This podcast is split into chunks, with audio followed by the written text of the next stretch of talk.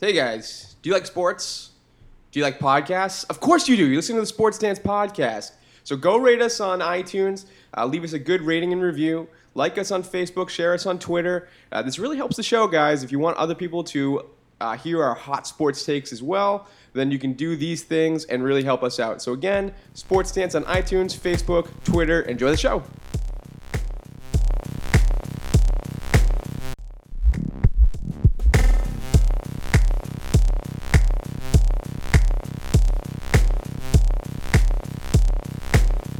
The Sports Stance.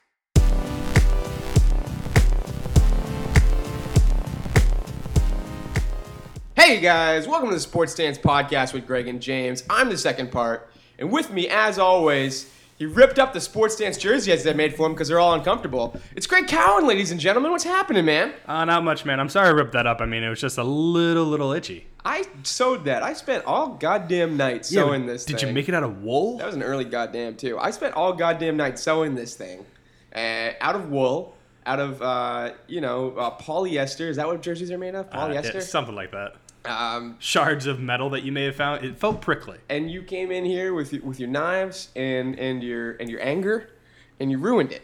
I mean, it was machete, but you know, knives work too. I mean, I needed something that I knew was gonna tear it up. Would you consider machete in the realm of knife? Uh, certain size machetes. I mean, there's definitely ones that are knife-like. I, I would call that a knife. I, I guess Some of them are sword-like, the butt. Okay, fair enough. Um, this has been Machete Talk, uh, new segment on the podcast. Um, cool, Greg. We have a lot of things to talk about today. Um, again, that actually doesn't mean that we have a lot of things to talk about. That means we're going to manufacture things to talk about because it's still July. But um, before we get into MLB, before we get into NFL, before we get into PGA, before we get into a deep dive conversation about 90s hip hop, what is happening with you, Greg? Uh, not too much. Life's been pretty boring lately. I mean, just at work, uh, I had a friend come up this past weekend, my wife's best friend, so we hung out with her. Went out on the town, went out, went to some uh, bars, danced, drank, had a good time. Uh, besides that, People don't know this about you, Greg. You're a big dancer. I am. I can bust a move with the best of them. Mm-hmm. I could probably go on, so you think you can dance, and they'd be like, "You can't dance." I'm like, "But I thought I could." Yeah. Hey, that's uh, you have a confusing premise of the show, sir. I do. I thought that was the whole point of it. I thought if you believed you could dance, you just like we move on to the next round. It, se- it seems to be kind of you know what it's in, contained in the title. Yeah, I mean Uh, that seems perfectly natural to me. Yeah, big time. Okay, cool. Um, What, what about you, guys- James? I don't have anything going, man. Um, I'm gonna. I'm not even gonna. I don't even have my fun little you know joke that I always do about like just keeping it close to the chest because I've got nothing to keep close to the chest lately. Um, I'm so sorry to hear that. No, it's all good. Been kind of catching up on some shows. This is a great time for me, Greg, because I get consumed with sports uh, throughout the year, as you do. We're sports fans. We're now amateur sports pundits. Um, so actually getting a chance to kind of catch up on some shows is a beautiful thing. I'm all caught up on Mr. Robot. We like that. I like The Night of on HBO. That's I- I very good. I don't have HBO, so. I And I also like able to watch any of uh. I also like this show on Netflix called Peaky Blinders. Have you ever heard of this thing?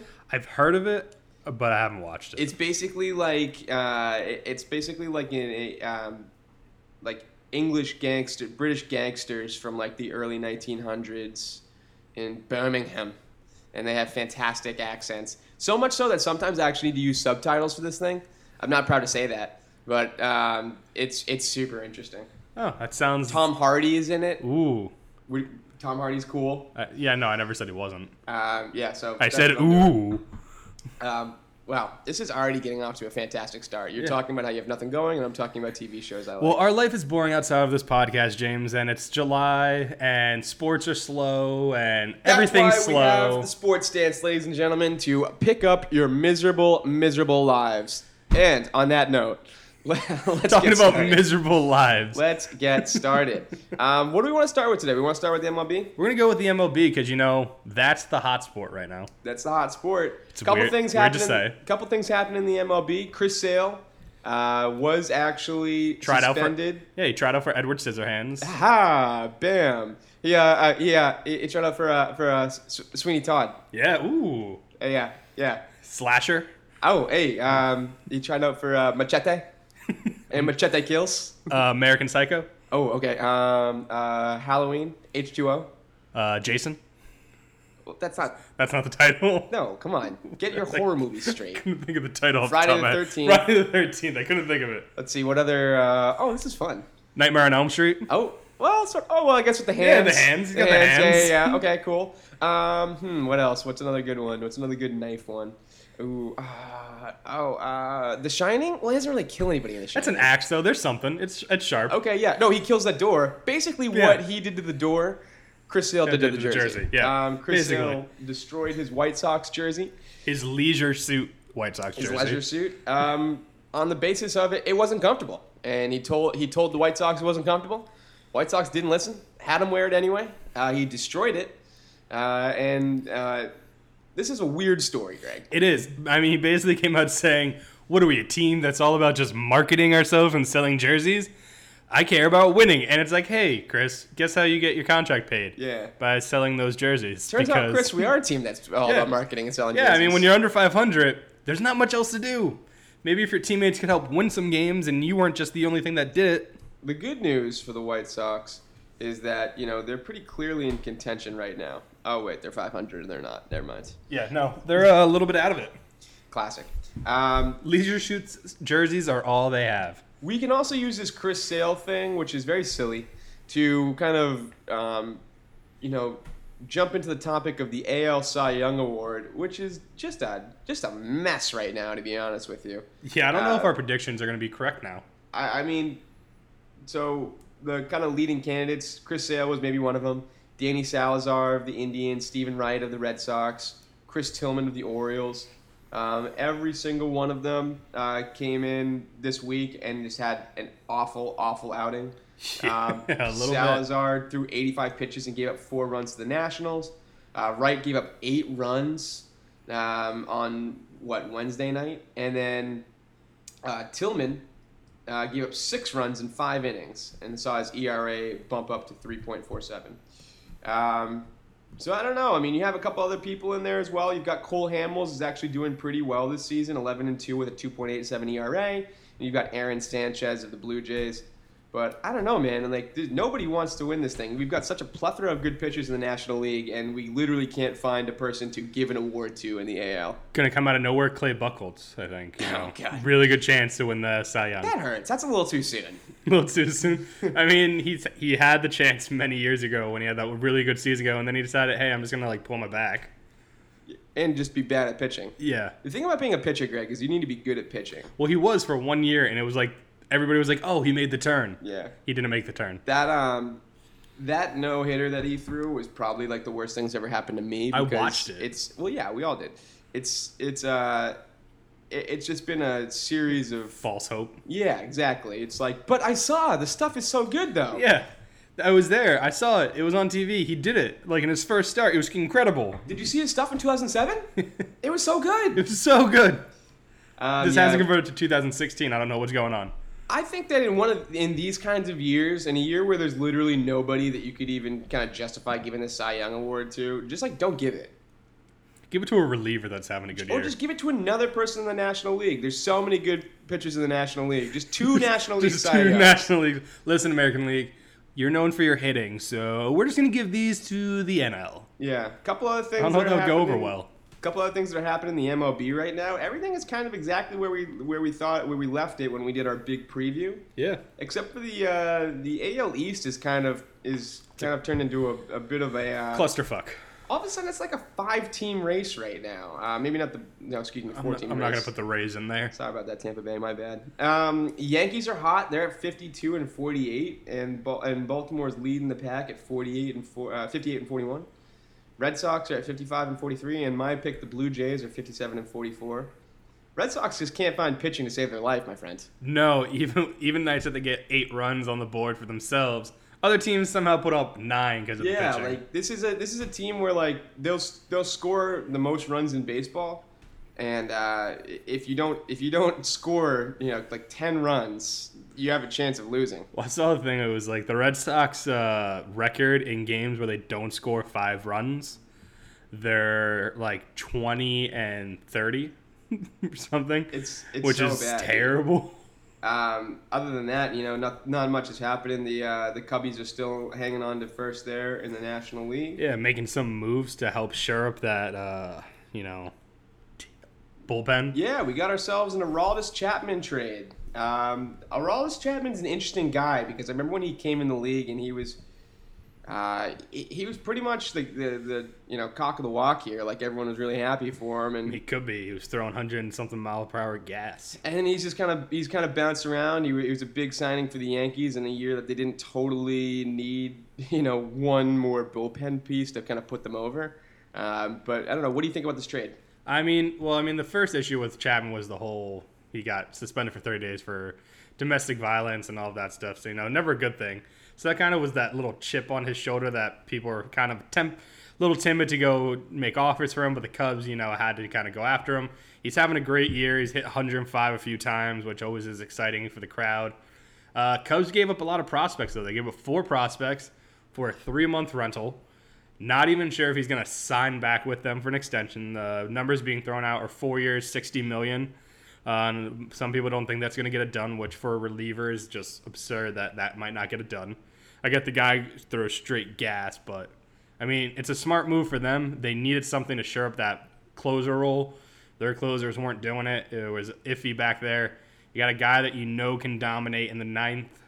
Uh, it's just a matter of is his personality going to fit in Chicago? Yeah, I don't know if this trade makes him any better or worse, to be honest with you. Um, you know, I, I guess I'm not as familiar with the back end of the Cubs bullpen right now. Um, but it's, It's not good.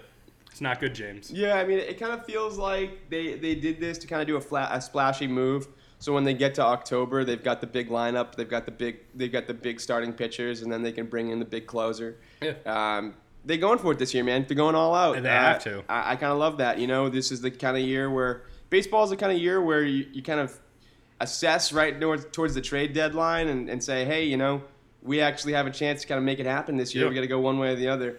Um, And the Cubs are one of the teams that are going to do whatever. The Cubs Yeah. will sell out their farm system. It basically means a trip to the World Series. I, uh, I I was listening to the guys from Barstool um, do break down the trade a little bit, and they had a pretty funny take on it. Where you know, whenever you trade a prospect, no one actually knows who these prospects are. No. they're just names. They're literally just names that just kind of like give you hope in the future. And then Exactly. and then when you get those names, when you trade a real player for those names, you just hold on to those names and like grainy like occasional cell phone video of him hitting a home run or something like that and be like, "Oh, Says, ah, why did we give that guy that's up? good. Why That's did a we good trade name." him? Yeah. Like, no, I but mean, for right now, you know, we've all got our names. We've all got our names of the people that are going to make our franchise, you know, take us to the promised land. For us, it's Yoan Moncada. yeah, exactly. Um, exactly where mine just went to. exactly. Um, and we've seen we've seen Yoan's, you know, massive home runs or whatever. Hitting bombs left and right. It seems. Exactly. So I mean, congratulations for the Yankees. You got yourself a couple names. Yeah. I mean, yeah, yeah, it's exactly a great point. I mean, the prospects are always the thing. You think about all these guys that like get traded away, eventually become if they become stars in the league, you're like franchise never hears the end of it. Like Congratulations. Know, Hanley, Hanley Ramirez when the Red Sox traded him to the Marlins. Everybody's like, oh, he was like supposed to be Nomar's replacement, but you know what? We got Josh Beckett and Mike Lowell, so it's good. and the guy that And we then traded three over. years later, Hanley was a huge name, and people were like, oh, why do we do this? Yeah, and the guy we traded over for Pomeranz, I forget his name already because he's just a name to me. Yeah. Uh, that pitching prospect that Pedro loved. Um, Yeah. I don't know. Th- That guy that got compared to Pedro. Yeah, whatever it was. I forget his name because he was just a name. Yeah, I've but you know what? In five years, Cy Young Award winner. Yeah, It's probably. gonna happen. Um, cool. That's MLB talk, man. Um, what else we have going on today in, in the sports world? Uh, the NFL, you know, we can finally start talking about that. It's allowed. We've hit that point on the calendar where it makes sense. I love the NFL, but I I I kind of forbade us from talking about it up until this I point mean, you kind uh, of after have the draft. to. There's so much that after the draft that doesn't matter. Right. There- no- there's no major moves like what are we going to talk about? Ooh, this rookie just signed his deal. Cool. We kind of knew that was happening. But all of a sudden, man, we we have thing, things are happening. Yeah, it you know. gets closer to training camp, and all of a sudden the league starts making moves. August means training camp and preseason football. Greg, I, I need to remind you here, we're two weeks away from the first uh, preseason game, Patriots Saints. Oh yeah. Boom. Wow. Yeah. That's- so that, when you put it when you put it in those terms, it's Ah, like yeah. things are getting real. Things are getting real, real fast. Yeah, August Fantasy 11th. leagues are going to start drafting. Oh, uh, boy. Oh, I'm not. I'm actually not prepared for that. Yeah. But hold on. Big rule fantasy teams. If you're drafting, if you have a league, if they say, hey, when do you want to draft? Don't draft until after the third preseason game. yeah. Don't do it. Because that's when like the fi- the starters make their final like really big appearances. Game four, you don't see like the actual starters, so you know it's basically safe to uh, draft those guys because they're not going to get injured most likely. Yeah. Uh, But it's always worse. I know so many people that have do like drafts before the first preseason game, and I'm like, awesome, you selected uh like uh for like the year like Tom Brady got hurt. It's like Tom Brady was a top ten pick. Cool, you picked him in preseason. Yeah, he got hurt in the first game, but think about all the guys that go down in preseason, like random freak accidents. yeah, I, I hear It ya. just happens. I think the teams are getting better at minimizing those risks. But Yeah, but when it comes to gameplay, it's still iffy. Um, cool. Let's talk about a little, a couple of the storylines that are coming into this NFL season. Le'Veon Bell of the Pittsburgh Steelers is gonna miss the first four games Yeah, uh, again. due to a missed drug test. Yeah, so he has that's the second year in a row. Yeah, uh, that's Yeah. the second year in a row. And the then- thing about Le'Veon Bell is that he's just so damn talented. Like, um, at least in terms of fantasy. I mean, he, you know, he, Oh, yeah. he produced on the field, obviously, but like he was the he was like one of the top fantasy players in the entire league last year. Um, so he's just really he, he's so talented. I don't know if a big name running back being suspended in today's league though really makes much of a difference. What do you think? Uh, it does to an extent, I think, when it's a really top legitimate back. I guess. So, but like- I felt like DeAngelo Williams came in last year when that happened to him too, and he he played really yeah, well. I mean, he played like DeAngelo of old on the Panthers, like his first few years. So that was really lucky by Pittsburgh. But also as the year went on, and even when Le'Veon came back, you know, and DeAngelo got in, you kind of saw like the wear down on DeAngelo Williams. He started getting a little more hobbled. So his games weren't as big as they were at the beginning. He still did a great job filling in, especially when uh, Bell went down with the injury again. So that again another issue with him. Now he has drug suspensions and injury prone. It's he became a top five pick. Now he's like at the end of the first round, maybe second round, because now you're like, okay, he's already gone the first four games. What am I gonna do with him? And I mean, luckily Pittsburgh can replace him. Their offense is explosive. As long as Big Ben is healthy and Antonio Brown's healthy, they're gonna be fine. yeah, that's true. Um, all right, other storylines coming out of the MLB, uh, NFL right now. Josh Gordon getting reinstated. Josh Gordon's reinstated. That's reinstated. huge, actually. It's crazy to think that Josh Gordon's only 25 years old. Like he's had such a long saga of like just ridiculous things happening and just Yeah. like it, it's tough to it's tough to for, like remember right now, but like in 2013 when the dude was like 21 years old, 22 years old, he was spectacular. Oh, he's phen- I mean, he's still gonna be phenomenal. And it's it's crazy. Like he, out of all the turmoil that's come out of his camp, uh, he's only 25 years old and he's coming back for uh, you know uh, this season. Well, I mean, two years ago, if somebody told you that Johnny Manziel was going to be out of the league and like drug issues and up the wazoo and stuff, but Josh Gordon was going to be back and reinstated by Goodell himself, people probably would have laughed in your face. Been like, yeah, okay, Johnny might be out of the league, but it's probably not going to be for anything like that dumb and stupid. But he is. And then you got Gordon, who everybody's like, yeah, he's just going to be one of those guys that's always suspended for drug use. And now he's coming back. He will be suspended the first four games, but I think this just gave the Browns a great offseason acquisition because this is a guy they didn't actually expect, I think, to have for the the year at all. True. So now they got him. They got a wide receiver in the draft who's going to be good. They got RG3 as a quarterback. So who knows what's going to happen with that? I'm interested to see that actually. I'm not. I'm not super pumped up for that. I, that's going to be a wait and see type situation. I don't know, man. I'm still, I, I- still have, uh, I still have a very small, very small uh, reserve amount of RG3 Kool-Aid that I stored away in the fridge. Um, just after that Redskins uh, season, man. I know that that's like a one-season thing. I get it. I understand. But uh, I think he's got some magic there. He's a weird guy. He's a moody guy. Let's see what Uh, Hue Jackson can do with him. But Cleveland's got some good karma, man. Cleveland's got some good karma right now. Cleveland um, becoming the city of champions. City of Champions, Cleveland. So we'll see about that. Uh, the other news I'm looking at right here is that Jordy Nelson actually just got put on the physically unable to perform list again. Yeah, a few guys, like a few incident. big names have. I know a bunch of guys on the Patriots got put on there. Just Yeah. to start with, J.J. Watt's on there because of his back surgery. Right. So I'm wondering if this is going to be kind of a new trend that's going on with the NFL, where it's like your top guys, put on the pup list to begin the offseason, give them a little extra rest, rehab, get them just kind of ease into things more than you normally would. You never know. And the last thing I want to go through, Greg, is uh, there's a, a kind of a rundown. This is an interesting. This is an interesting time in the NFL, um, mostly because uh, we're going to start to really see retirements and players walking away a lot more frequently than we have in the past. Yeah. So running through all the players that we will not see this season, um, Peyton Manning, obviously, uh, Marshall, uh, Marshawn Lynch, Calvin Johnson, Greg Jennings, Percy Harvin, Heath Miller, DeBrickashaw Ferguson, Logan Mankins.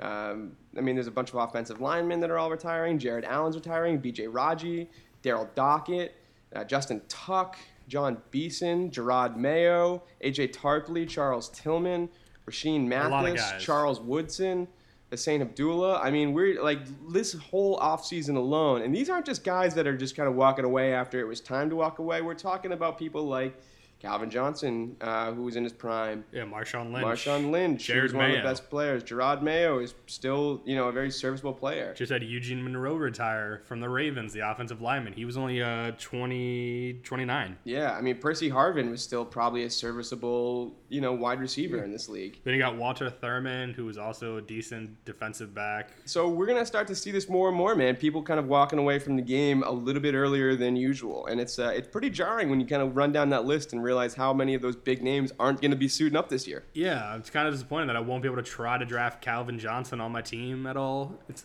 it's kind of sad. Very sad. I mean, but it's. I think it's going to be a new trend. I think NFL players now, money wise, it's not like the old days where you basically had to keep playing to feed your family, survive. A lot of these guys now they're making 10, 15 million dollars a season. Plus, they're getting endorsements. Once they even retire, they're getting paid just to go talk, do camps, all this stuff. So there's still plenty of ways for them to make money. They don't have to put their lives on the line every weekend just for you know that pay- next paycheck. Maybe some of the younger guys who are on practice squads will do it. But I mean, the big time stars outside of quarterbacks, I think you're going to see a lot of running backs, wide receivers, linemen, defensive players start retiring around 30, 31, 32 just because they don't want to have the life that all these older guys that they've seen out of the NFL have. Guys that are in their 50s, 60s that can barely walk because their knees are so shot from playing. Guys that have taken way too many blows to the head. Like nobody wants to do what Wes Welker was doing and basically just like trying to get on the field as much as possible just because he wanted to get that next paycheck and then have his brain turn into mush. Yeah, you never know.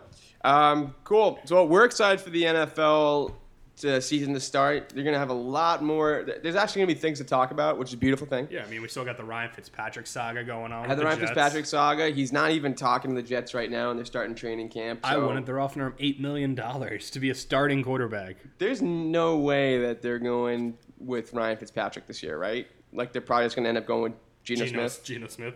Does that really sound better? Yeah, I don't know. It's brutal. Um, we also It's have a pretty. We also have a pretty uh, pretty brutal quarterback situation in the Broncos right now as well. Yeah, Mark Sanchez. Mark Sanchez, Trevor Helping Siemian. defend the title in Denver. You know, we'll see if Paxton Lynch can get it. I don't know. I don't think. No, Paxton Lynch. I think he could be a good quarterback, but he's going to take at least two years. Yeah, we'll have to see what happens. Uh, and then also in San Francisco, Colin Kaepernick versus Blaine Gabbert is actually a thing. Yeah, I actually think. I mean, with Chip Kelly's offense, if uh, Kaepernick isn't the starting quarterback, It seems weird. it seems weird because he seems perfectly fit for the type of style that uh, they wanted to run in Philly.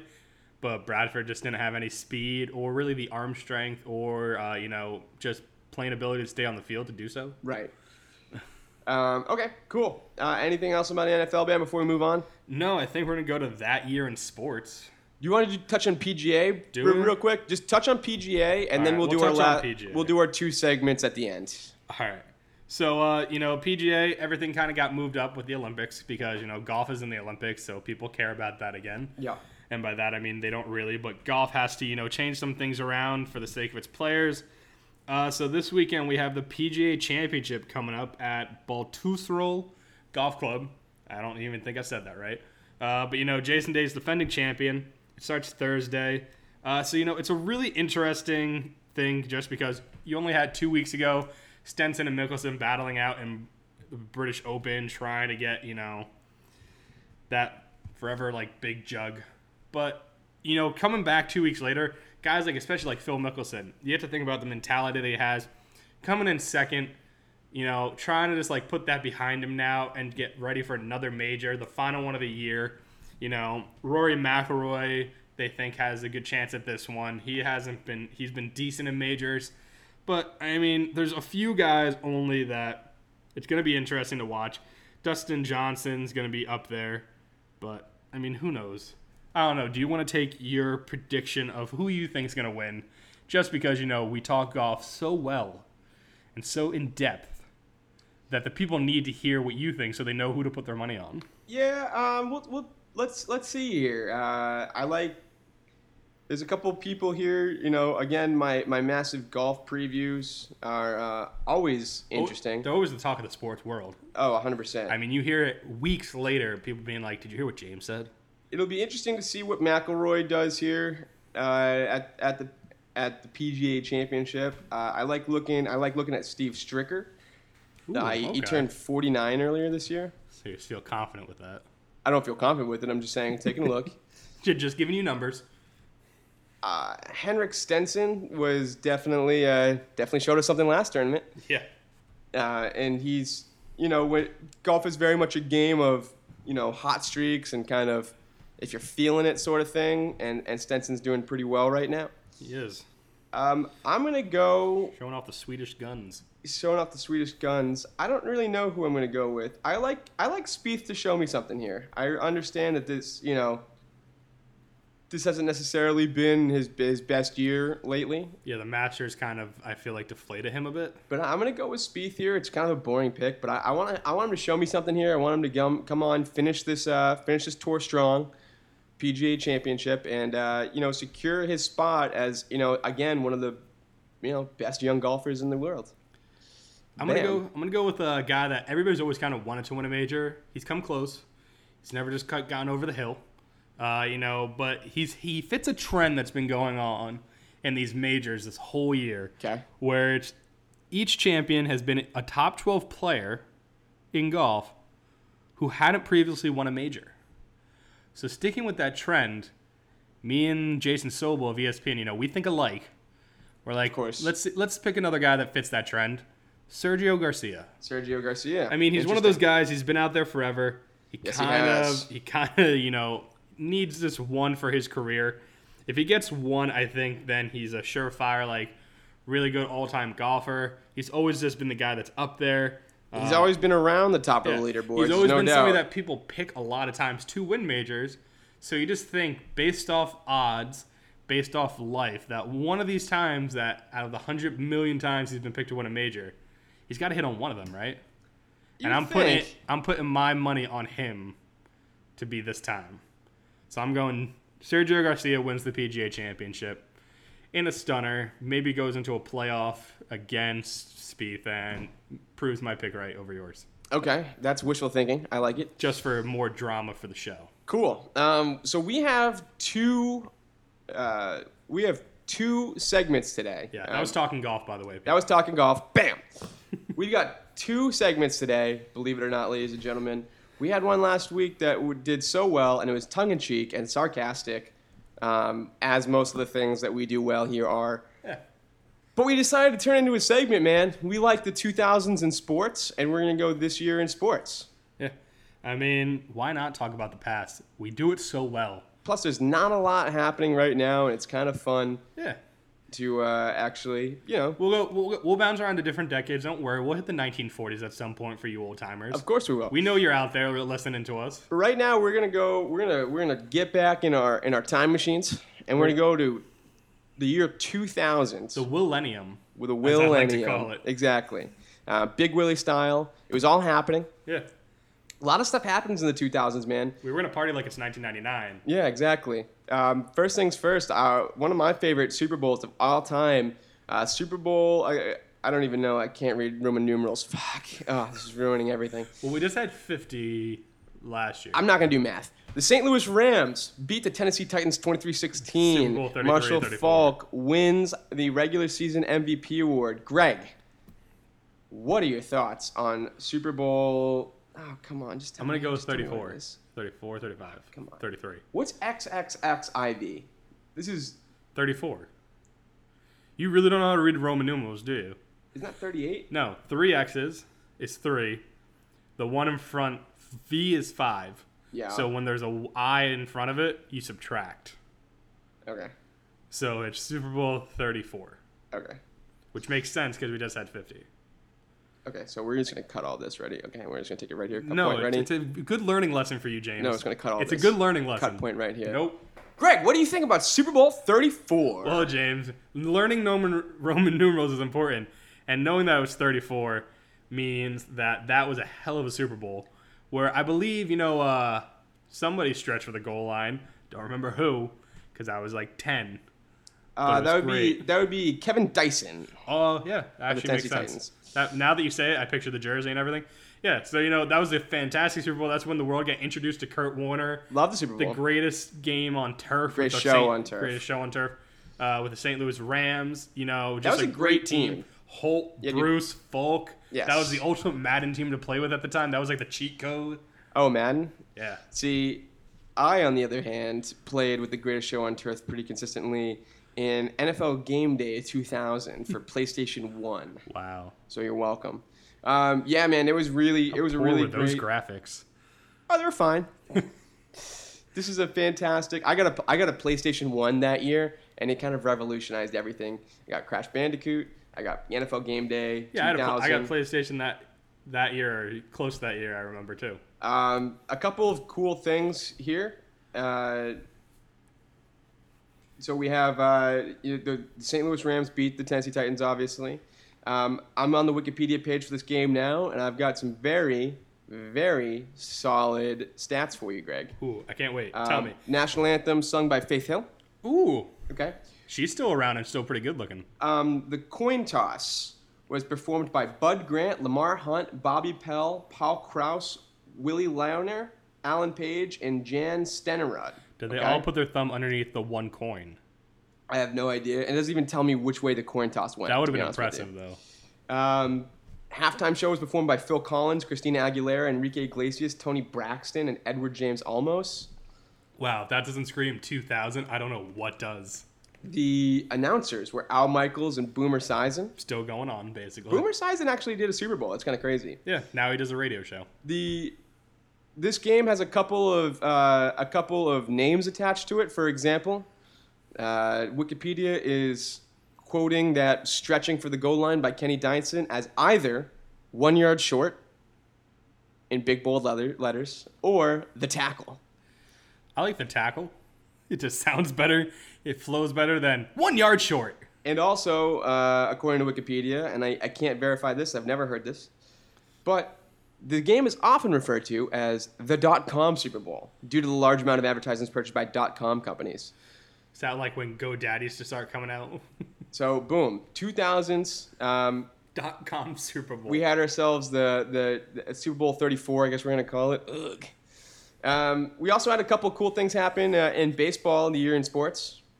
Uh, with 'em. Yankee, Yankees beat the Mets in the Subway Series. Ooh, Roger Clemens throwing bats at Piazza. Yep, love times. that. Uh, Derek Jeter wins MVP. Uh, in basketball, Shaq and Kobe Lakers won their first title in 12 years, beat Reggie Miller and the Pacers. Wait, Reggie Miller made it to an NBA Finals? Yeah, I felt like he never did. yeah, no, yeah. Wow. Reggie, Reggie Miller and the Pacers. Um, they were in the finals against the Los Angeles Lakers. Wow. And they lost in six games. Well, that's not surprising. I mean, when you had Shaq and Kobe, you were gonna win. the head coach of that uh, of that Indiana Pacers team, Larry Bird. Oh yeah, that's when he was still coaching. Yeah, he played. So Larry Bird, the only person in NBA history to get MVP, Coach of the Year, and Executive of the Year. Did That's you know that? impressive. Did you know that? I did not. Bam. That's a fun little tidbit. Sports Stance tidbits. Yeah, Um, cool. that's like a, whenever we get Hootie up back onto this, that's a home run for Hootie trivia question. Home run for Hootie trivia.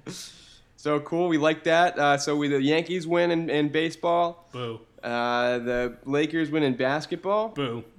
Um, what else do we got on here in the in the world of sports? Oh, uh, Vijay Swing, Singh won the Masters. Tiger Woods, Tiger Woods won the U.S. Open by 15 shots. Ah, there we go, Tiger. Very nice. Tiger, two years two years in a row that we've gone and through. and the British Open and the championship. Ah, so that was the year that he won the Tiger Slam, but he won the Masters the following year, probably. Yeah, exactly. Um, so Where they came up with their own slam for Tiger because he's just like, hey, sorry I didn't do it all in one year. the New Jersey Devils won ice hockey. Hey, great year for the tri-state area. Yeah, New Jersey.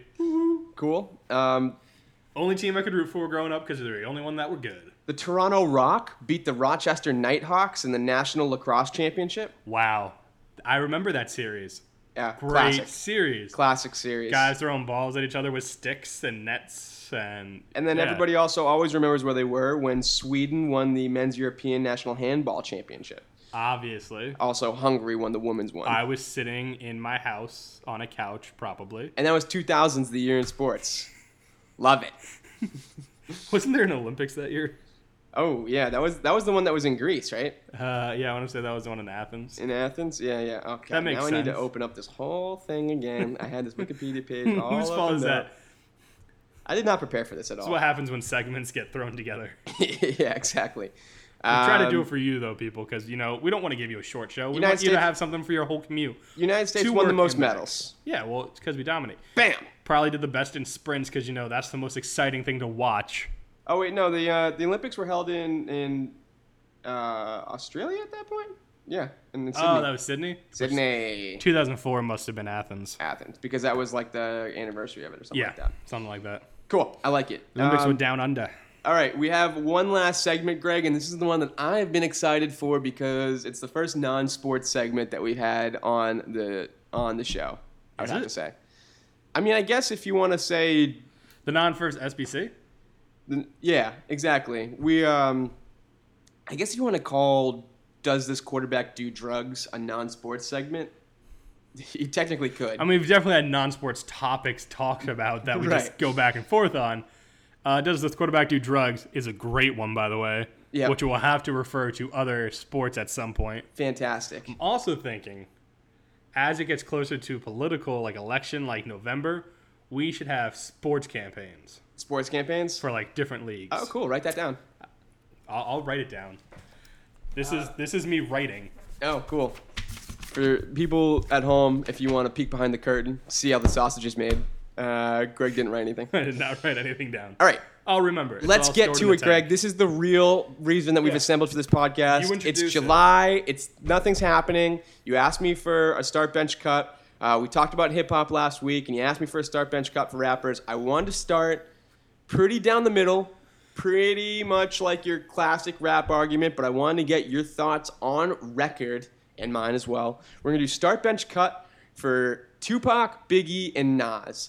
Bam! Now I get it. I get it. We did two East Coast rappers, Lottie fucking da, but those are the three we're going with: Biggie, Tupac, and Nas. Greg, your start bench cut. Make it happen. I feel like I shouldn't even be going first on this because you have way more knowledge. But I guess that's why you're gonna go second because you can probably say way more about it than I can. Don't worry, I do know who these people are. So that's the first big, Good. Hey. first big call on Good that. step. Good first step. That's a big step in knowing things. Uh, man, I'm gonna start with Biggie. Biggie. That's, I mean, I listen to him way more than I ever listened to the other two. Yeah. just in general. I mean, when you have a song that you know can have be reminiscent with uh, your, one of your favorite baseball players, Big Papi, Big Poppa, it just all goes together. Okay. So I mean, there may be that little like that may have helped him a little bit, but in general, always thought Biggie was a great rapper. Kind of uh, disappointed that you know what happened to him, him and Tupac. Pretty big, pretty big shame. Uh, but in general, I'm going with Biggie. Disliked liked Hypnotize, all those great songs of his. Always had a nice laid back beat. Going back to Cali, all those great songs. I even love the fact that like new songs today will take old like verses of his and throw them in there, and it fits like perfectly still. Like it's just impressive to me that like all of his old stuff can still be used in modern day uh, raps and different songs to go throw in for loops and stuff. It's pretty cool to me. Uh, I mean, my bench, I'm putting Tupac. I mean, how can you not have him at least be on the team in some sense? Right. You got to go with that. I mean, Tupac again, another great guy. Did a lot for the communities. I feel like growing up, like, and when I say communities, I mean like for like African American communities. Really kind of like help be the voice for them. and it wasn't always like a negative. It was never a negative voice. He was always very positive with what he was saying. He was always very good. Uh, kind of wanted to get his message across. Never did it in like a really bad way. I thought he was really good. Like just more so inspiration. I mean, I think he has like a there's like a book of poetry. I feel like that's actually like about Tupac or like has his rap lyrics in them and it's like known as poetry. Mm. So that just kind of shows you about him in general. Uh, I'm gonna cut Nas. Uh, he's still around, but you know he never got as mainstream as the others. Great rapper overall. I'm not saying he was bad at all by any means. Has some great songs. I'm trying to remember. He does one song where his dad's actually like involved in the song, and like the dad plays like the trumpet in the song. I can't think of the name off the top of my head, but it was actually a song I listened to a lot, like in the early 2000s for some reason. Huh, I don't I don't actually know what you're Um, talking about. It's interesting. Yeah. So uh, no, yeah. So I'm gonna cut Nas. No offense to him, but I mean the other two were just powerhouses. Uh, transcended the game, turned it on its head, brought new things to it, changed kind of how everybody did stuff, promote it. East Coast, West Coast, might as well represent both. Gotcha. James, who are you starting? Okay, so Greg, a lot of thoughts on this one here. I figured. Um, it's tough for me because I'm gonna break it down and kind of uh, I'm gonna use science here, Greg. Okay, so I'm gonna kind of break it down in categories. The first category is I want to look at their best album that each one of them has put out. Uh, that uh, you know, eat, uh, Nas, Tupac, Biggie, they all have like a masterpiece, and I want to look at each one of them. For Nas, it's Illmatic. For Tupac, it's All Eyez on Me, and for Biggie, I would argue that it's Ready to Die. Some people, Greg, some people might say it's Life After Death for Biggie. I'm gonna say Ready to Die. Um, and that's the one with Juicy. I'm gonna take your word on it. That's the one with Juicy and Big Poppa and all that kind of good stuff. Oh, that was a good album. So in terms of masterpieces here, I think that you have to go. Um, believe it or not, I think you have to go Illmatic as number one. I know it's a cliche thing to say, and it's always ranked in one of the greatest albums of all time, yada yada yada, and it's almost even like overly praised. But you can't say enough about what that did for just hip hop in general, and specifically the New York City rap scene. I don't think that you have an All Eyez on Me uh, without Ready to Die. Uh, no, excuse me, without um, Illmatic. And I think that the actual uh, reception to Ready to Die directly stemmed from how much Illmatic really revitalized the New York City sound.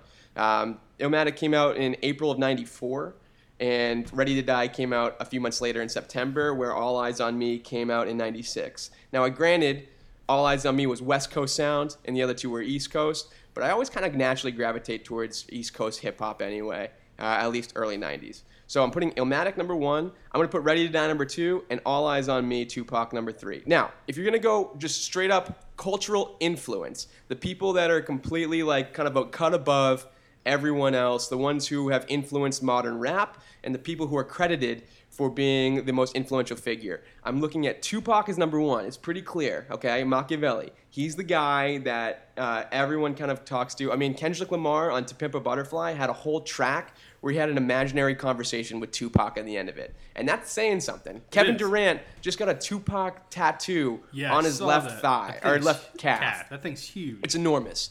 No one's really doing that with Biggie. But Biggie had that awesome, Somebody notorious. has a huge Biggie tattoo. I'm sure that people do, but Biggie just hasn't reached that cultural level that Tupac did. For some reason, Tupac kind of reached a more mythological space than Biggie did. Yeah, I'll give so I'm gonna put Tupac at number one, Biggie at number two. Nas is still kicking around, and after Illmatic and It Was Written, you can argue that he dropped off pretty significantly. He did. So yeah, I would say, so I would say that um, we're gonna put Tupac at number one, Biggie at number two, Nas at number three. Now singles, singles specifically, Greg.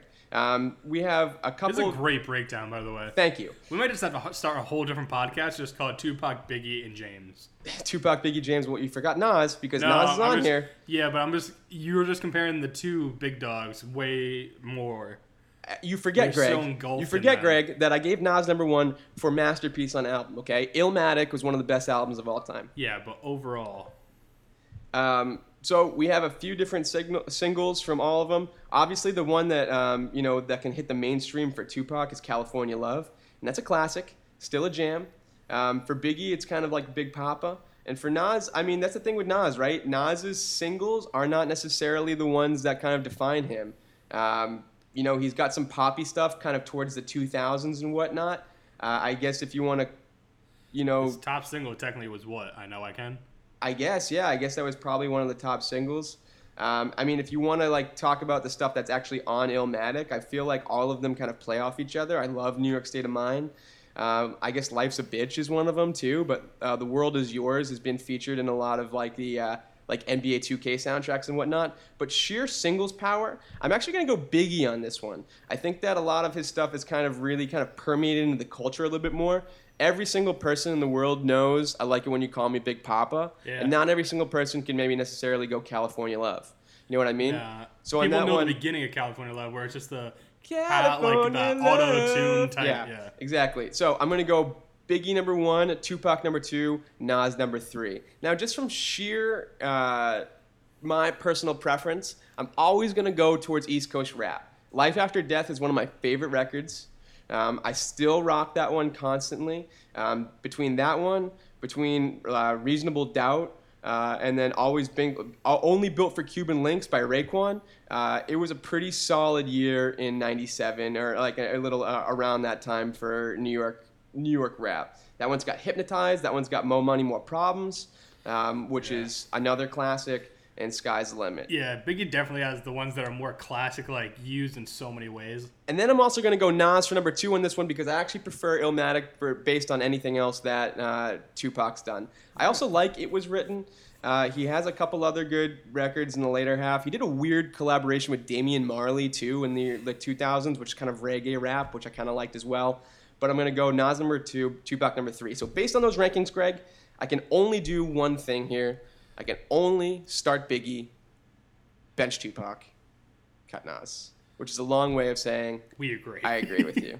this might be the first time we actually agree on the exact order. yes, but I use science. Use science. Uh, I looked up that song because I knew I right when I typed in Nas, the song came back to me, but I didn't want to interrupt you. okay. Uh, the song I was talking about that he did with his dad was called "Bridging the Gap."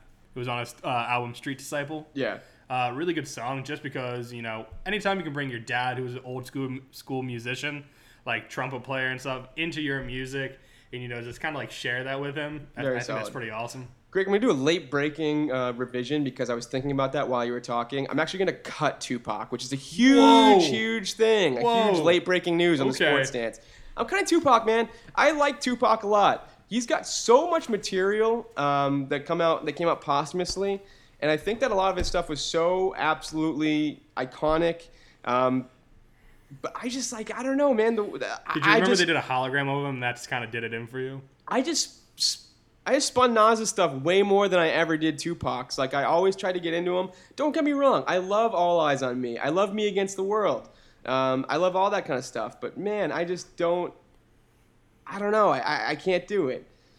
It's all right. Nobody, Ah. nobody's blaming you here, James. No, it's but a it safe feels space. like they are. When I put this out on the interwebs for people to judge you on, That's gonna be that's tough, when man. it's gonna happen. Yeah, that's true. Um, okay, So, so like, why is this guy that talks about sports talking about Tupac? You know what? Fuck him. Yeah, well, that's, is what that's gonna probably gonna end up happening. Okay, that was a really good one though, and I like it. So I I'm gonna liked it. start Biggie, bench Nas, cut Tupac, and you're gonna start Biggie, bench Tupac, cut Nas. Yeah. All right. Well, we did some good work here. Dude. We did. We did God's work. God's work or Nas's work? Hey. Hey. All right. Uh, do we have anything else we want to cover before we go? Uh, not too much. I mean, we got we got to save some for you know just the next week's coming. Because pretty soon we're gonna hit you with NFL a lot. It's gonna be like how we were the NBA, where you're just gonna want us to shut up about it. And then when you think we're done with the NFL, we're gonna come at you with more because we're gonna do NFL fantasy probably at points. Maybe we'll do a separate little podcast for that, like a 10 minute thing where we give our picks, preferences for the weeks coming up for you know fantasy every day, uh, who you should start, who you should bench type things. But yeah, I mean, that's all going to be coming up in the next few months, hopefully. All right, look for that, man. Uh, like us on Facebook, share us on Twitter, leave us a good rating review on iTunes. I'm actually finally starting to get the terminology of social media right, which is pretty nice. It's pretty good. I'm, I'm happy for you. Thank you. Um, anything else, Greg? Do we want to go before we go? Uh, not too much. Just have a good week, guys. Uh, yeah, from all of us here at the Sports Stance, the entire team here at the Sports Stance. Thanks for listening, guys. Have an awesome week. yeah, have a good week, guys.